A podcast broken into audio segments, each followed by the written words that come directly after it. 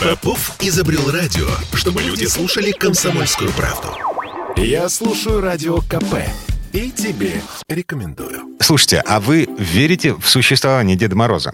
Не декларативно, а так, чтобы, не дай бог, не навредить детской психике, а вот на самом деле, искренне и беззаветно. Один мальчик из Петербурга, некто Игорь Мирзоев, верит в Деда Мороза настолько, что подал иск в суд в связи с тем, что его новогодние желания не сбываются.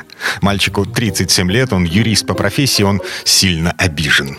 Загадывал желание новогоднюю ночь. Квартира, машина, загородный дом, кругосветное путешествие. Акции Сбербанка хочу, чтобы выросли на 50%. Хочу последней модели телефона для того, чтобы камера хорошая была. Часы электронные хочу для того, чтобы мерить шаги и все остальные там прибылы, которые есть в этих часах. Ну, в общем, такие вот желания простые, как у любого нормального человека. И ни одно из них не сбылось? Нет. Никому из моих друзей и знакомых тоже ничего не приходит. И их желания также не сбываются. Как раз меня это и возмутило. В последний раз Игорь Мирзоев получал подарки от Деда Мороза 23 года назад, когда ему было 14. И вот теперь он требует вернуть ему долги. 23 неврученных подарка и требует еще возместить моральный ущерб от неизбывшихся желаний – 10 миллионов рублей. Иск подан по всем правилам юриспруденции к юридическому лицу. Кстати, вы знаете, что у Деда Мороза есть юридическое лицо?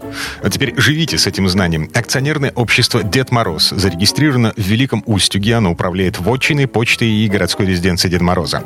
И вот Игорь Мирзоев обвиняет это юридическое лицо в неисполнении своих публично взятых обязательств по раздаче подарков и по выполнению заветных желаний.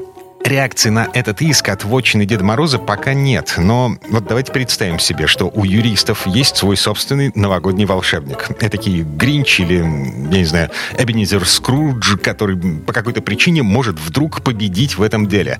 И обиженному мальчику с юридическим образованием в этот Новый год достанется 23 подарка и 10 миллионов рублей компенсации.